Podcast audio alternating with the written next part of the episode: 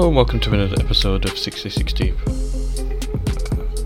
As well, I can't even say promised, uh, but as mentioned in the past, um, I have got the continuation of the topic Are you ready for the end? but with the flavouring of eschatology on this one. Um, as I mentioned before, it is very rudimentary.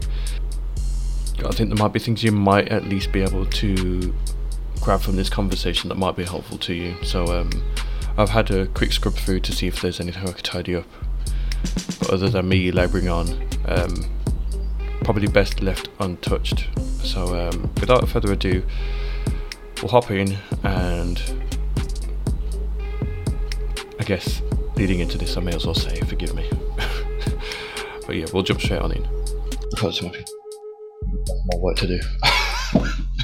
um, yeah, this, like the, the first question would really to, to try and find out which camp you fall in with regards to your view or standpoint on end times. Is it uh, pre-millennial, amillennial, or post-millennial? And then I guess you can kind of like work from there.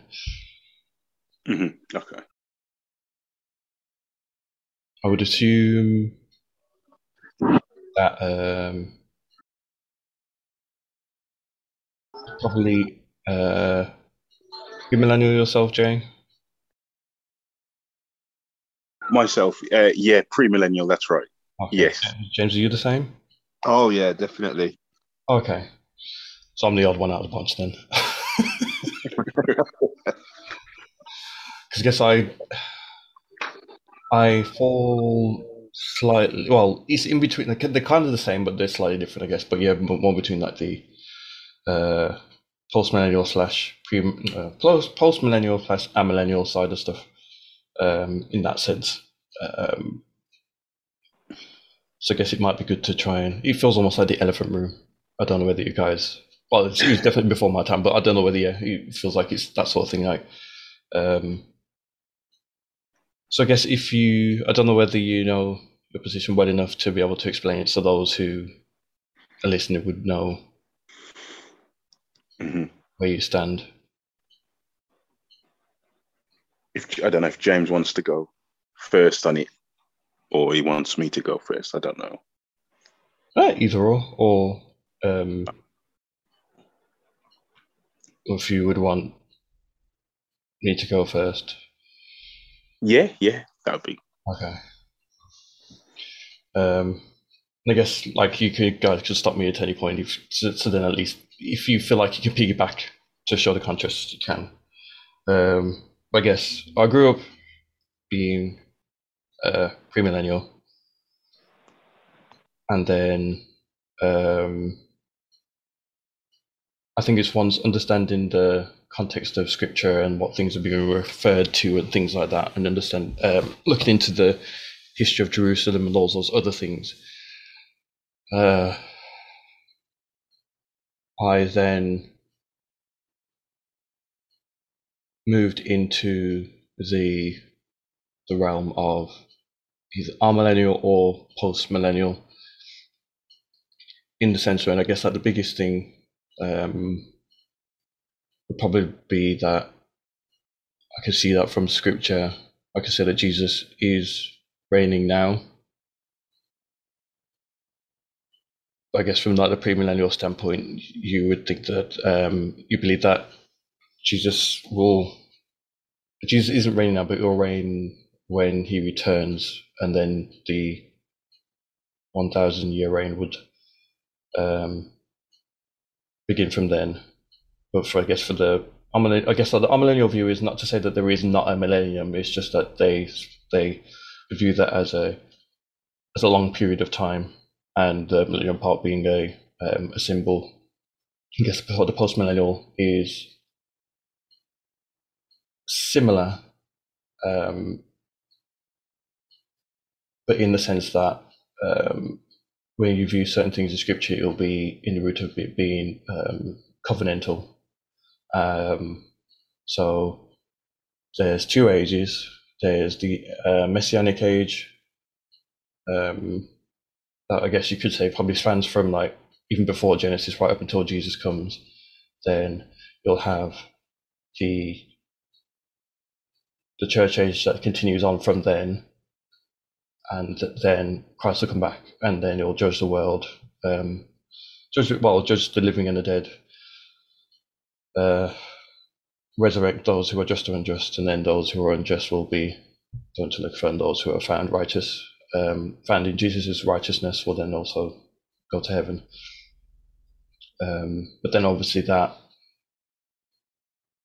means that there are different interpretations with certain scriptures. Because I guess like the the last time we spoke about this, Jay, was probably um, talking with regards to Matthew twenty four, if I remember correctly. Um, just guess that we are when I initially read that, it's just like you would go through that sort of thing. I guess like as everybody does, it's like even up into recently in church, like it's um, especially with everything going on in Ukraine and with Russia. As a premillennial, I'd look at that and go, "Oh, you know, um,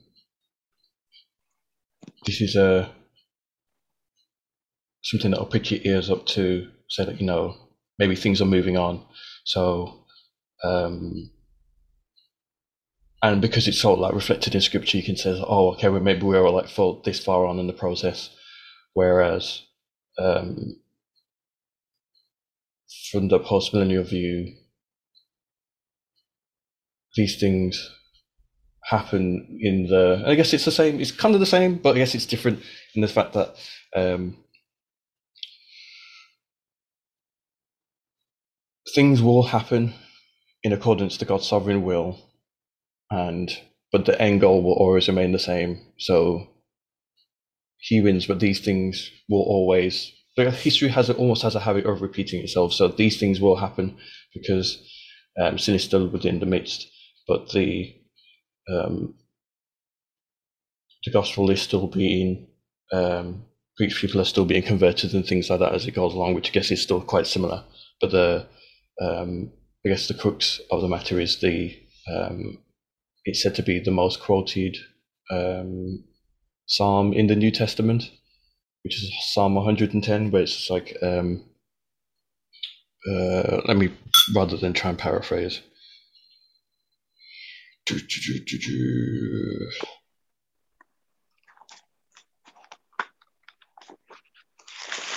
Oh, I'm gonna have to. No, never mind. I was up. Psalm 110. Yeah. You want me to read it uh, from verses one right through to six?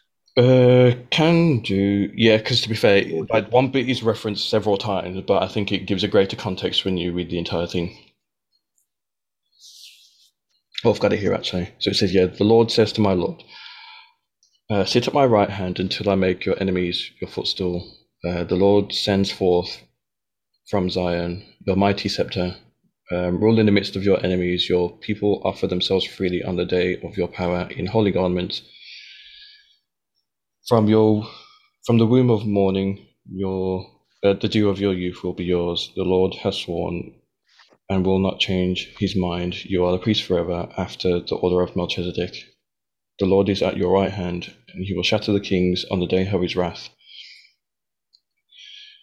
He will execute judgment among the nations, filling them with corpses. He will shatter chiefs over the wide earth. He will drink from the brook by the way. Therefore, he will lift up his head. Um, because I guess one of the arguments against the millennial slash post millennial view is that um, if Jesus uh, Jesus can't be reigning now because things are getting worse and worse and worse, and things are still going on.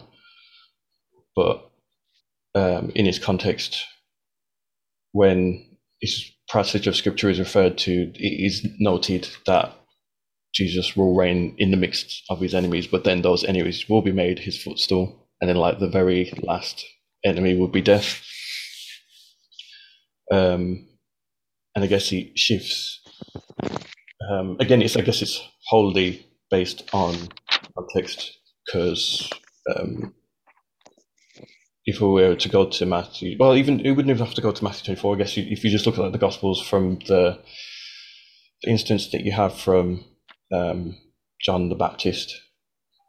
Um, or no, even further than that. If you, because I guess it stems from, uh, it all starts from um, Daniel's vision of the statue with the different elements. Mm. Um, I need to remember how many. I think I want to say there's four elements. Might be wrong, but you get the silver. No, sorry, gold, silver, bronze, and then is it clay and iron? Bang on. Um, and then you have the stone that comes and destroys it all. It's cut from the mountain, and that's representative of God's kingdom. Um, then you have like the oh goodness me, uh, is it the seventy weeks thing uh, in regards to the arrival of the Messiah?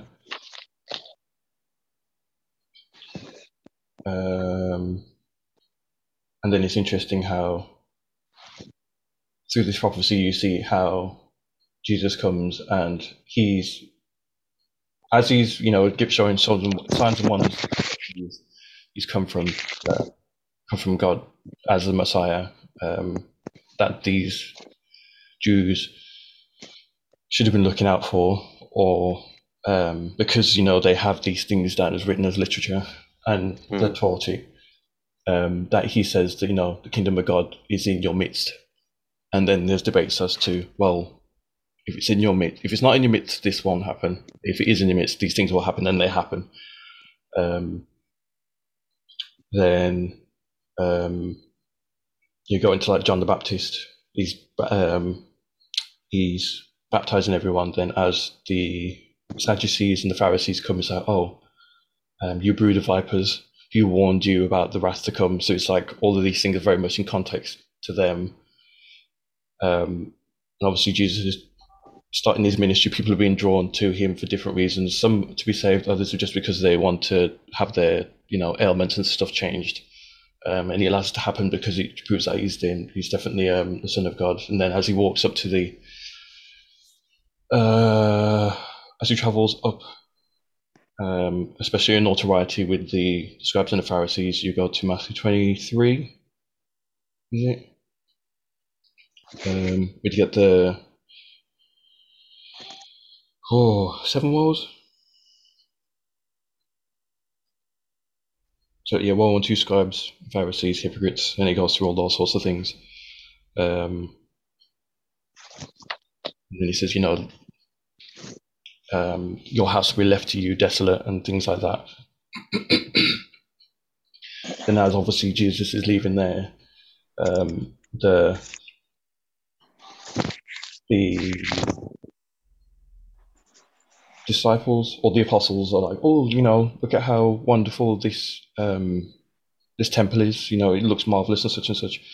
And Jesus obviously says, um, not one stone will be left upon this. It will essentially it's going to be destroyed. And then they would ask afterwards, so, oh, um, what's the sign of your coming and uh, the end of the age? I guess like in the King James version it says end of the world, but if um, the word that you've used there is the incorrect one because the root word in the Greek behind that is aion. If it were the world in its entirety, it would have been cosmos. But they use the word aion, which means end of the age. If you were to go to different translations, it would use word use the word end of the age. Um, and in the Strongs, it will say specifically to like the messianic age. And then he would explains all the things that will happen in regards to the um, regards to the destruction of that temple um, and everything in the course of history. And I guess like if you were to follow it through, which I guess we can do, because I guess you still need to explain your side, like um, those things are you see a lot of this in scripture. it. Um, but then um, with the fact he said, you know, these things will happen um, this generation, or some of you will not um, will not um, will still be alive when these things happen. Um, all these little things that I would have, well, I had overlooked growing up, but then it's as you know, you're trying to um, critically analyze the text, you realize, oh, actually, you know what? In this context, he's talking to them about a specific thing that's going to happen to them. Uh, the biggest thing about it being the temple. Um, and then like things unfold after that. But I guess um, it then allowed made me try to work out where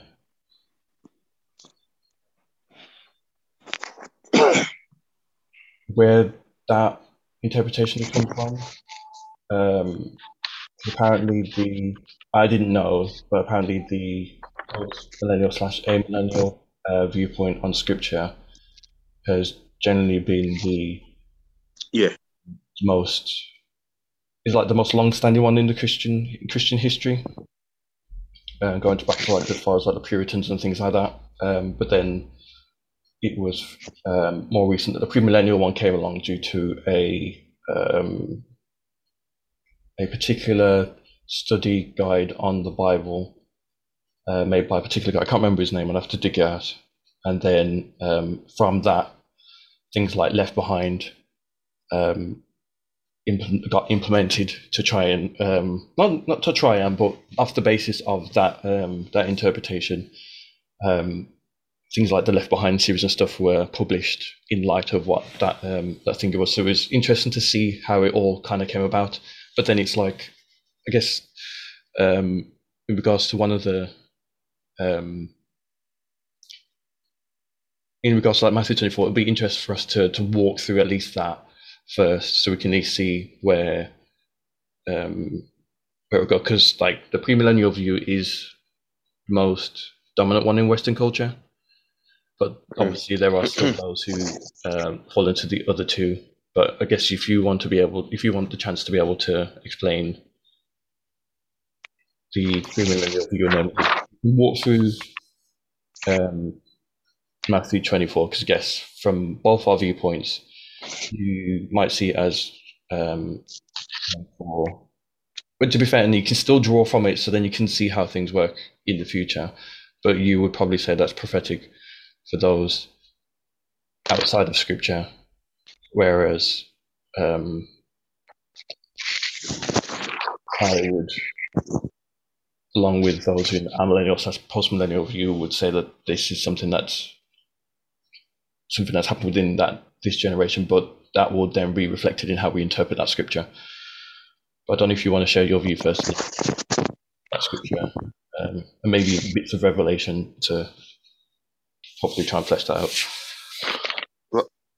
I did want to ask you a question, actually, Reese. Yeah, yeah, go ahead. Yeah, um, because you said that we are. You believe that we're in the messianic age. Is that correct? No, no. The the messianic age um, was that leading up to Jesus arriving, and then there's a church age from then onwards. So oh, like- okay. So like all the I thought- prophets and the the stuff were pointing towards this Messiah coming. yeah, when the world's Messiah came. come, Yeah, yeah, yeah. And then um, once the Messiah came, he established his church, and then that church age pushed on from then. Mm. Mm. Because it kind of has, uh, you know, uh, because even in Judaism, because they are still waiting for the Messiah. Yeah, Um, yeah, yeah. This is where, especially in prophetic or in prophecy, that they will be fooled by the Antichrist, because the Antichrist will come as in the same characteristics of the Messiah. Uh, it'll give false hope in regards to the temple, Mm, uh, bring about war, or the end of war. Everyone's in peace, um, and a, a kind of a, a unison or a unification with um, the people of the world. So there would be a, a bit of a a bit of a dodgy one, especially when it comes to that time. So that's what I was only just asking. I thought you said that you believe we're in the messianic age now. You see, so that's No, no, I, was, no, no. I, I, just wanted to ask like what was the evidence, but no, no, I was I probably miss it. No, no, it's- fair, it's like it's I. it's one of those things where I came up on it and then I had to then go and try and understand like the greater context of it all because I know that Yeah. um, there's those cause people call it uh, preterism, Yeah, like yeah. partial yeah. preterism. Um, I guess it's, it's what called more like orthodox preterism. So I still believe that Jesus is coming back. There's going to be a judgment for all that, but then it's like you got those who are uh, fully preterist, like the Mormons, who think that you know we are now like this is like the new heaven, new earth sort of era, and they're working in that sort of thing. But obviously, that makes well, I wouldn't even consider them as Christians with the way that their their theology is built up. Um, Yeah. but that's the, like the extreme that they're taking it. But with regards to keeping it within the confines of um, scripture, there is definitely still going to be a return of Christ in a bodily form. There's still going to be a judging of the, the living and the dead, the just and the unjust.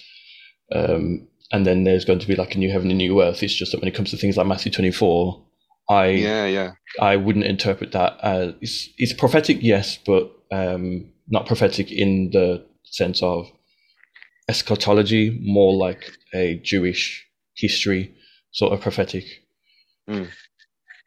Because it's the things that he's talking about, the way that the, the words are structured um, and the conversations held seems very much pointed to them, and it seems consistent with how the accounts roll up um, in scripture, but then also how the different gospels, specifically like Luke, um, seems to almost like translate what he says due to the way that he um, he reads the language. But if you want to, um, just like if we were to to like go through, um, if you want, you guys want to go through like Matthew twenty four and then explain, like for those who are listening, how I guess like how we've all come to understand it, and then we can kind of like flesh it out from there.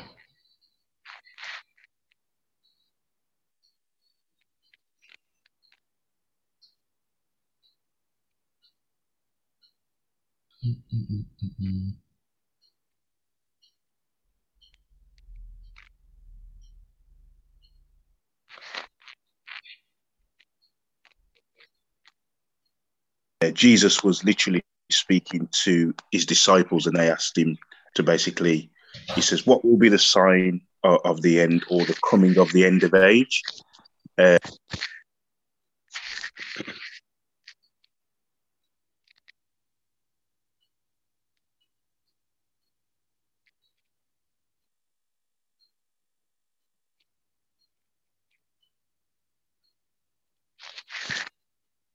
Mm-hmm.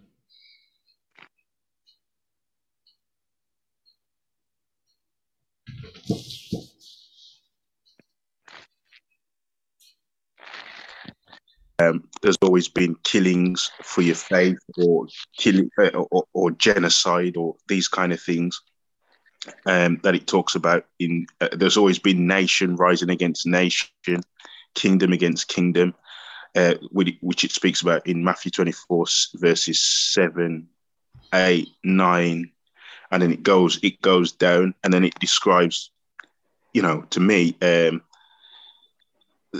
it's showing the heart of people as well that people will be betray one uh, betray one another and shall hate one another the condition of the heart uh, many false prophets and, and and christ will arise and, and, and deceive many i mean there's a lot in there but in a nutshell and then it says uh, in verse 14 that the, the kingdom of the gospel that will be preached in the world as a witness to all nations and then the end shall come uh, the, the, the, the coming of Christ.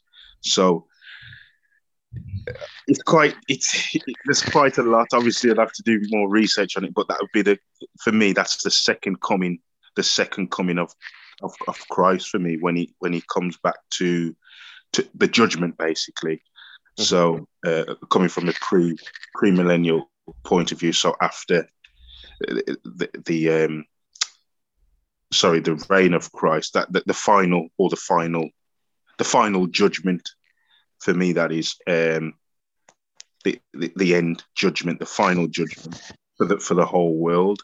Um, and then verse fifteen, that's quite a that's quite a deep one. In conclusion, um, the abomination of desolation spoken of by Daniel the prophet, standing in the holy place. Um, obviously you've got to go back to the book of Daniel, Mhm. and we've got to go back into uh, Judaism to understand uh, exactly uh, uh, what that is. I don't want to waffle on, but what that what that is, uh, it's something definitely God hates. It's a it's an abomination, and it's something that uh, we believe the the Antichrist, whoever comes on the scene um, during the Great Tribulation, during the tribulation, will put that in the in the in the holy place in the temple of God to defile God's temple, and it's something that God hates. Um, so it's it's there's quite a lot in there, but I, I but overall, I do believe that uh, we are seeing an intensity with what's happening, and he says it will it start as birth pains, and then it'll get worse and worse. So, um, the coming of Christ is is closer and closer, and I, and I believe in the pre-trib that God will uh, come for, during the this what we're living in the church age. Uh, they call it the church age now. What we're living in in the in the grace dispensation that God will come during uh, this time uh, for the rapture to to where to take the people of God away before the uh, the great tribulation starts. Okay. I don't know if James had something he wanted to add or he's still digging in.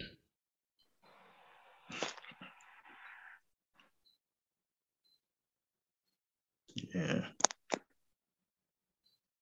And then you've got the false Christ, false prophets arising, and we, we, we've seen many of them as well. That's in verse twenty-four of Matthew. Um, um, and it says, if it were possible, it would deceive the very elect, the you know the people of God. There's going to be there's going to be a lot of great wonders and great signs. We're going to see, you know, if if it happens in our lifetime, if if Christ comes back, um, the rapture. If, the rapture happens, sorry to be clear, in our lifetime, um, we're going to see more kind of um, deceiving deceiving devices uh, on uh, you know all kinds of unrighteous uh, all kinds of unrighteousness ungodly things and you know we are seeing that now really and uh, you you know you see it in social media you see it on the tv you see it on the internet it's in your face it's on billboards it's just subtle and it's you know you know there's many things we can we can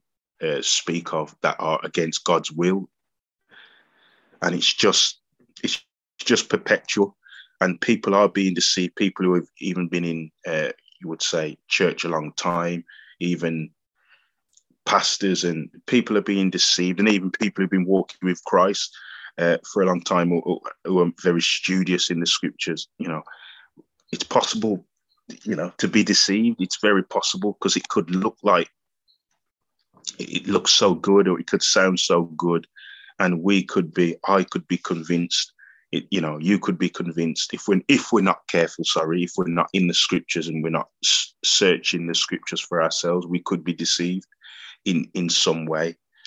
Um, so we have to be very careful. Um, you know, I speak to myself, like, you know, um, and I think we've got to let scripture line up with scripture, Mm-hmm. and you got to you you do have to compare and contrast because it, it's not just it's not just simply looking at the one scripture. The Bible is 66 books um, that's been chosen to, to make up the Bible, 66 books um, by the inspiration of God. So it's it, they have to be compared and contrasted certain scriptures um, to do with you know end time end time prophecy because it's it's it's a massive massive study. And you know we wouldn't be able to cover it in in in in one night. It, it takes weeks and it takes Mm. it takes a long time. Okay, so I guess what I could do is I could, if I walk through um, certain things that um, popped out further once I understood um, things in in context. Um,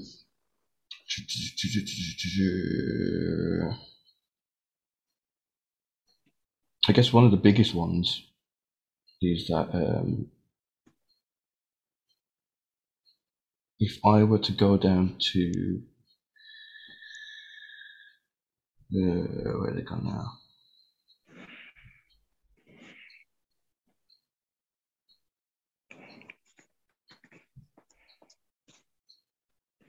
If I start from 36, but it's like 37 um, to 43, really.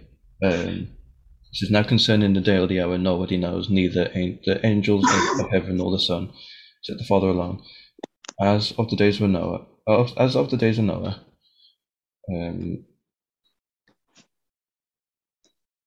so the coming of the Son of Man will be. For those were the days before the flood, they were eating and drinking, marrying and giving in marriage until the day that Noah boarded the ark. They didn't know until the flood came and swept them all away.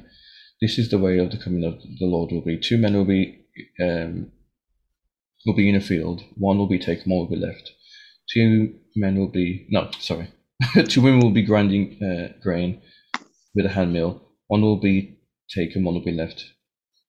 Uh, therefore, be alert, since you don't know what day the Lord is coming. Um, from like the premillennial view, you look at the you know one will be taken, one will be left, mm-hmm. as a righteous being taken, and then the unrighteous being left. But like even with this, like it's starting from where that Jesus says, as in the days of Noah, um, so would the coming of the Lord be, coming of the Son of Man. Um, for in those days um, before the flood, they were eating and drinking, and you know, before the they didn't know the flood would come. He said it was going to be like that.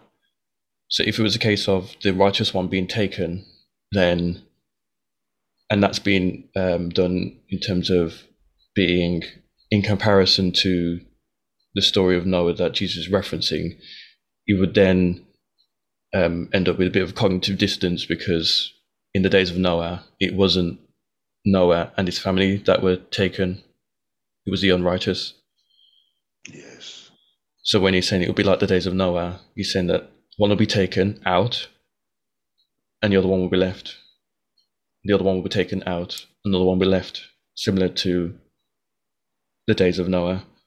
So it's like, mm-hmm. in its context, like if you were there, that would make sense of the case of, oh, okay, he's talking about, he's mentioned Noah, but he said, you know, one will be taken, one will be left. Left behind, as in like the meek shall inherit the earth sort of thing. Mm-hmm. Same way that Noah did. So it's like, the, that's what I mean by um, it it does almost um, show like the, the differences in how the the scriptures are interpreted because yeah. it's again it's going back to like the fact that um, even if we were to go to the beginning uh, I could say that at the beginning of Matthew uh, hopefully it starts where I think it does. No it doesn't. Uh, I want to say Matthew 3 oh yeah. Um, so Matthew 3, verse 1. Um, in the days of Noah, John the Baptist came preaching um, in the wilderness of Judea, saying, Repent because the kingdom of heaven has come near. For he is spoken of to the prophet Isaiah, who said, A voice coming, uh, a voice of one crying in the wilderness, Prepare the way for the Lord, make his path straight. And that one's referring to Isaiah 40, verse 3, I believe, what this says. Or, yeah. Um, it talks about his um, his appearance, like the camel hair garment and the leather beds and all that. Then, like I said before, um, when he saw the Pharisees and the Sadducees in, he said to them, Brood of vipers, who warned you to flee the wrath to come? He said, Well, what wrath would that be if it weren't one specifically to them in the context? And it's like, therefore, produce um, fruit consistent with repentance. And don't say for yourselves, presume for yourself to say that we have Abraham as our father, for I tell you, God is able to raise up children of Abraham from these stones. Then he says, The axe is already laid at the root of the trees. Therefore, every tree that does not produce good fruit will be cut down and thrown in the fire. I baptize you with the water of repentance but the one who comes after me, who um, is more powerful than I, I'm not worthy to remove his sandals. He himself will baptize you with the Holy Spirit and with fire.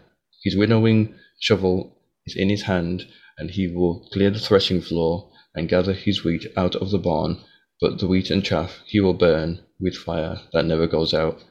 So it's like there is this very, very, very imminent danger of judgment for these guys because he's saying that the root is already uh, the axe is already at the root of the tree.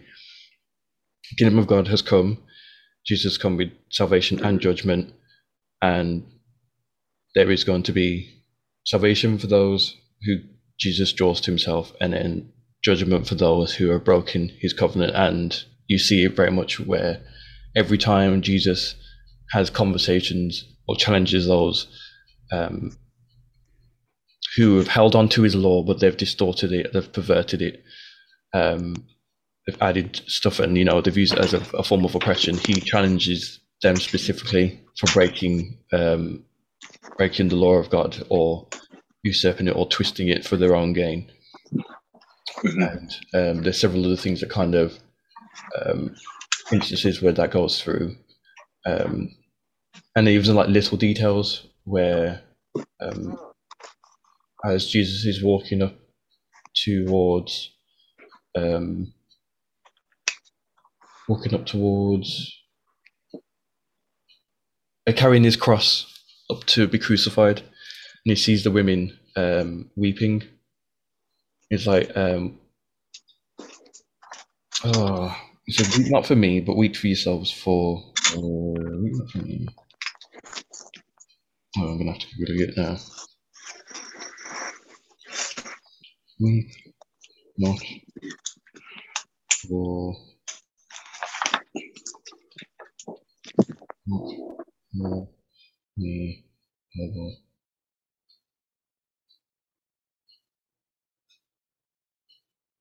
Oh, it's in Luke 23, apparently. So let's see if I can pull it up. Uh,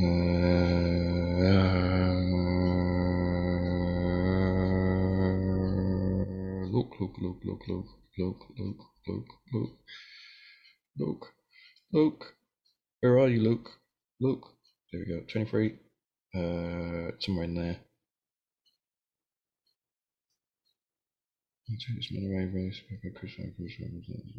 Way to cross. Oh, yeah. Um, so Luke 23, 27 uh, says, like a large crowd followed him, including men and women who, including women who were mourning and lamenting him. But he turned to them, saying, Daughters of Jerusalem, do not weep for me, but weep for yourselves and your children. Look, the days are coming when they will say, Blessed are the women without children, for their wombs that never bore, and their breasts um, that never nursed. Then they will begin to say to the mountains, Fall on us, and hills cover us. For if they do these things when the wood is green, what happens when it's dry? So it's like, well, he, Jesus is obviously alluding to something happening to specifically like this generation again. But Yeah. um, I after going through it's just like, well, again, Jesus was talking about, um, you know, the destruction of the temple. Then he's saying like these things that's just like something is coming, something is coming, something is coming. It's not going to be good. Something is coming. If if Matthew twenty four is understood to be very much a future present, like a future tense thing, then how where do you draw the well where, where would the line of um, thinking for jesus be when he mentions this thing like things like this to those in that generation In his time. yeah yeah Well, it's a it's a warning to them and to their, I guess, to their for them to tell their children's children, basically, to pass the message down in the ages. Um, that's what I would think. Uh, like the the preaching of the coming of the Lord has been preached for before we were born a long a long time from from um, thousands of years ago, from when Jesus came on the scene. So it's been preached. So I think it's for them people to just take a, account, be accountable, so they know that the Lord is coming, and uh, some of the details that are going to happen. They don't know everything, but to to be to be warned how we live, how we live our lives, and um, so I think it's a it's a warning to us. We should be, we should be taking account.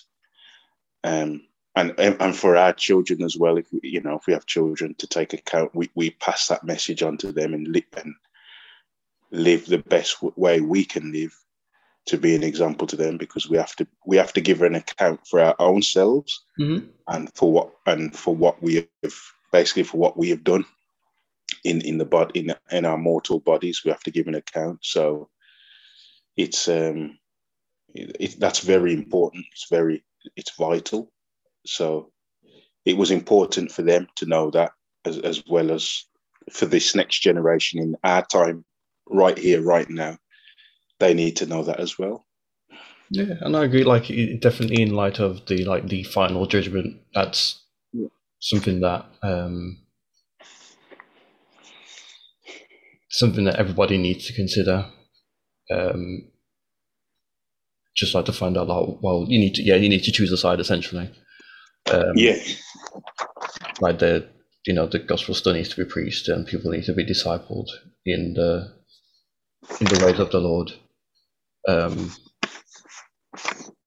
it's just the fact that it's like if you because there's well to be fair because um, I I guess I do yeah uh, since we've had our last conversation like I've I've learned how to like a method to interpret the Bible without reading into it but to draw out its intended meaning. Um, so it's called like um, the two things yeah. that are called is like exegesis, um, which means to do critical analysis and to draw out from scripture. Yeah. And hermeneutics, so it's understanding the the genre of the book, the the words being used, um, the like the historical context and the, the things that were going on at that time.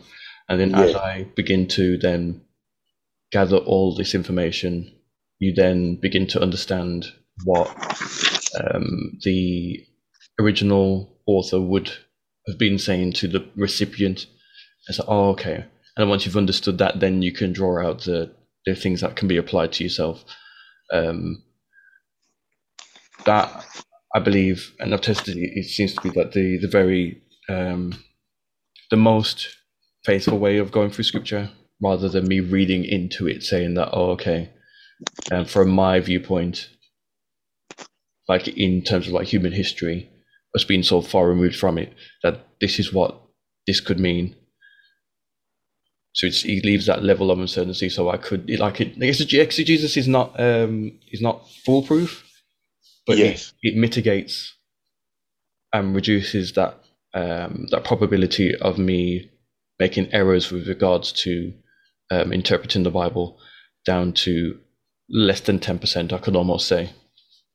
Yeah. Um, and it also keeps me mindful and disciplined with regards to how I how my traditions and stuff are impressed in the um in scripture. Uh, one sec. As Ella joins. Join in. Hello, Els. oh, she might be connecting to audio. You've joined. Um, well, to be fair, we haven't. It's it started recently, but um, yeah, we good to get your because we're, we're already kind of on a roll. Um, I don't know actually. I don't know if she can, if you can hear us or whether you can chat. Um, I'm guessing you're a pre-millennial as well. If you are, um, you've got Jay on your side. So I don't know if you want to help him with regards to because we are just going through like the gone through a few scriptures already, but uh, at this point in time, we're just, just discussing how um, how I interpret scripture um, with regards to like the exegetical method in using hermeneutics and things like that. Um, so if I were to go to this book, so it's like okay, I'll go to the book of Matthew. Who was it written by? A person called Matthew he was a tax collector. Okay, where did he come from? Oh, he was um, he worked in Capernaum, but he was Jewish. So okay, that's great. Um, you can see that he's very because of his profession, he's going to be rather meticulous with his um, rather meticulous with how he records details. um, and that's very helpful with regards to how I then work through the scriptures. Um, but then understanding that we have synoptic gospels, so um, synoptic means that essentially we have three people. Well, we have people who have viewed the same events, but from different, um, but through, through their own eyes. And I guess there's certain things that have impressed them with um, how they've done that. So you've got Matthew, Mark, and Luke, that are the synoptic gospels, but then John isn't considered as synoptic gospel because of the how he's written his book. It's not necessarily written as a um, an eyewitness account or a historical narrative, but more so it's I when I say the word poetic, I don't mean like he's written as a sort of like story sort of thing, but more so that he has um, taken. You can see as how he's structured his gospel that is very much trying to affirm the divinity of Christ, and there's a lot of supernatural things that he points out that isn't mentioned in the other gospels, but you see the effects. So you see the source of it in John's gospel, but then you see the effects of it in the others. Um, Yeah. So with regards to like the synoptic ones, um, you can go to Matthew 24 and you know that there's going to be another account similar to it to help flesh out the discussions of whatever was going on at that particular time in possibly any other two. And specifically with this one you'd, um, you'd have to go to luke. Um, the difference with luke uh, the luke was a physician slash a doctor. Um, so he again is quite meticulous with his um, with his with his detail. But him not being uh, raised in Jerusalem, as it were. He's, um, he's I think, Greek by. Um, he's like natively Greek or from like sort of like a Greek area. So you see that in how he writes his Yeah. um, his wording. So there's um, especially when we come back to say like Matthew 24, like you mentioned, the abomination of desolation. Um, Luke knows about that, but he translates that into Gentile speak. So if you were to go to Luke 21, you would see that where um, Jesus talks about the abomination of desolation, Luke 21 says, when Jerusalem is surrounded by armies, it's like, okay, so you can see that that's how that makes sense. So, um, you know, when Jerusalem is surrounded by armies, it says, oh, you know, flee to Judea, that's somewhere that's close to Jerusalem, flee to the mountains, and things like, well, yeah, like those who are in Judea, flee to the mountains. Judea is obviously in the precinct of Jerusalem, and you're is telling those who um, are there at that time to flee to mountains. So, but I guess the the premillennial side would be to say that there's a there's going to be a third temple, um, and then those things will establish from then. But then I would say, even from like a hermeneutical standpoint, Yeah. what would be the purpose of by understanding like what the purpose of the temple was for it was the place where you know god's presence was and the place where they went to go make sacrifices for people's sins and we understand that as you know through the entirety of jewish history this was central to them you know this is a place where they made atonement and um, they were reminded of their sins and how much they couldn't do anything about it. You know, the book of Hebrews is quite clear on how much of what they were doing in terms of practicing was almost um, allowing them to come to the understanding of what Jesus was going to do when um, when the Messiah arrived. And then for Jesus to come and to say that he's going to destroy the temple, like when he goes to the cross, very first thing that happens is that the veil is torn in two. So they don't, you know, that is not considered as um, totally important anymore because Christ has come and then he sells, sends his Holy Spirit to dwell within us. So there was no need to go to a place to um, experience God. God has now allowed himself to, through the atoning work of Christ, to dwell within us. So we become the temple um, that the presence of God dwells inside, and we are conformed into the mind of and the, and the mind and the image of Christ as we walk through that um, that uh, walk through that life of sancti- uh, through salvation and sanctification. Then it's the problems of problems of um, with the idea of a third temple being built would mean that it would come at odds with what Jesus has done. I mean, I can understand them building a new temple for those who don't believe that, you know, the Messiah has come. I totally get it from that point. But in terms of like God deciding to build another temple so then the Jews can continue to do the things that they used to do, like animal sacrifices, wouldn't make sense because of the cross. Because even Hebrews talks about that. Like, why would you go back to those things if, um, like if you go back to those things, then like the cross is of no use to you, and essentially you're going to be under the law and you'll be damned. But it's only through Christ, um, through Christ alone, through faith alone, and by His grace alone are we saved. So it's these little things that um like understand that like the premillennial view is held most dominantly now, but as I walk through scripture and you I try to you, you observe it of how it unfolds in the context of that time period and who Jesus is talking to at that point,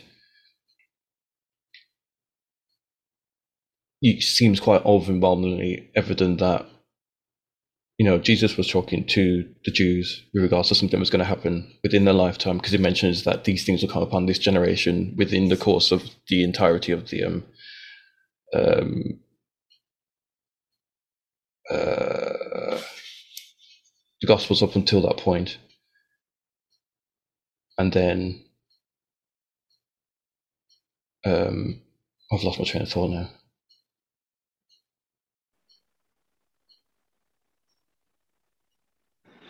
The Jews. You said about the Jews it coming. Uh, what Jesus has said uh, would come upon the Jews. The um, the the yeah. Yeah. So yeah, punishment, yeah. the So- judgment. yeah there was a yeah it was essentially um because it's like it's 'cause it was um i guess like for me to give even greater context i would have to go into um into revelation but before i do that um i kind of well yeah there's other books like i guess we'd have to to dig into in order to flesh this out um First of all, if you've made it this far, I congratulate you. I will send a metaphorical YouTube award or any form of award through to the post to you. Um, yeah, if this has been beneficial to you, or at least it got your cogs whirring, or even if you've got questions, um, either you send it to us or you ask others around you. Um, I think it is a good way to good conversation start with everything going on, but also shows how we uh, interpret scripture and things like that. Again, I do apologise that it is a bit of a mess, um, but to be fair, I do have something in mind that might be a better place for this. Well, t- at least two other things. Whether it be a study is one thing, but then another one that I might, um, and that's a little further on the line, depending on how things go. But um, I'm working a few things in the background, as it were, to try and see how it might be best to do things like this, but also other things in the future. The next discussion will be one that is quite interesting with um, recent events in terms of like Bible study stuff. Um, I guess like personally and in the group um, of those who are helping drive this um, 66 Deep podcast forward. Um, it's posted on Instagram that um, Alfred, who's part of the team, was working on something called The Joy of Taking Up God's Word. The conversation there is actually very deep and very thought provoking, and very challenging, and also very insightful. Um, that will probably be the next one um, as I work things in the background regards to this topic.